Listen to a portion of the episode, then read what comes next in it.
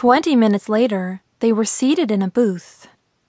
I can't believe you two have never met before, Mandi remarked. And why is that so hard to believe? Lydia asked as she bit into a piece of pizza. Duh, you're first cousins. I've met all my cousins, probably one time too many.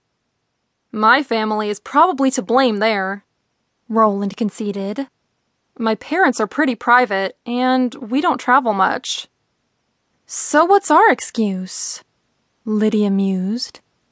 Her mother had gotten all weird about it when she asked, saying only that there had been some sort of feud between her and Lydia's uncle. It had apparently caused a rift that lasted for years. Maybe it was still there. At least we're meeting in our teens for the first time, rather than our 20s, 30s, or 40s, Lydia said. Yeah, Roland agreed, though he wished they were meeting under circumstances other than him being essentially banished from home. So, what are your hobbies? Mandi asked while sipping diet soda. I like to shoot some hoops, he answered, listen to old music, and read biology books. Hmm, sounds like an interesting mix, Lydia said. Somehow she would have pictured him as more likely to be into video games, bicycling, and perhaps the bohemian culture.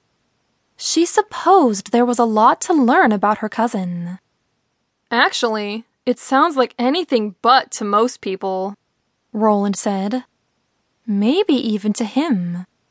Regarding the biology books, the truth was that he hoped to learn more about blood substitutes and how they broke down as a means to quench the bloodthirst of vampires like himself. Maybe then he could learn to better appreciate powdered blood as the going thing. We're so not most people, Mandi informed him. Roland spotted the appetizing veins sprouting in her neck. It was all he could do not to let out his fangs with desire to taste her sweet blood. He closed his eyes for a moment, willing the urge to go away. When it did, he opened his eyes and looked at Mandi. He smiled at her. That's nice to know. Lydia gave Mandi the eye, wondering if she may have been trying a bit too hard to snag Roland. Oh well, she would let them sort it out. Hey, Lydia. She looked over her shoulder and saw Wilson Westbrook standing there. His girlfriend, Tony Havistock, who usually clung to him like a second skin, was nowhere to be found. Wilson was a solid six foot three with wavy blonde hair and the bluest eyes she had ever seen. He was the captain of the school track team. Lydia took a breath, stilling her nerves. Hey. Hi, Wilson. Mandi followed. He nodded and looked at Roland. This is my cousin, Roland DuPree, Lydia said. Wilson Westbrook. He introduced himself. The two shook hands, and Wilson asked routinely, What's up, dude? I'm good, Roland said. Care to join us? He asked, simply because he had a sense that Lydia would not mind one bit. Love to, but I'm just on my way out the door. Wilson looked at Lydia. Later. Bye.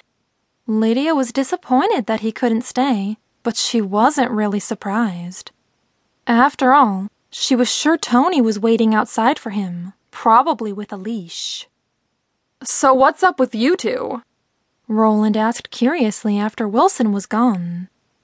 She shrugged. Wilson is a friend and a classmate. Just friends and classmates? We're not dating, if that's what you're asking. Lydia said a little too forcefully and glanced at Mandi. But I'll bet you wish you were, Roland thought, recalling that she had told him that it was over between her and a guy named Evan. Maybe Wilson would be a better bet, though he rubbed Roland the wrong way for some reason.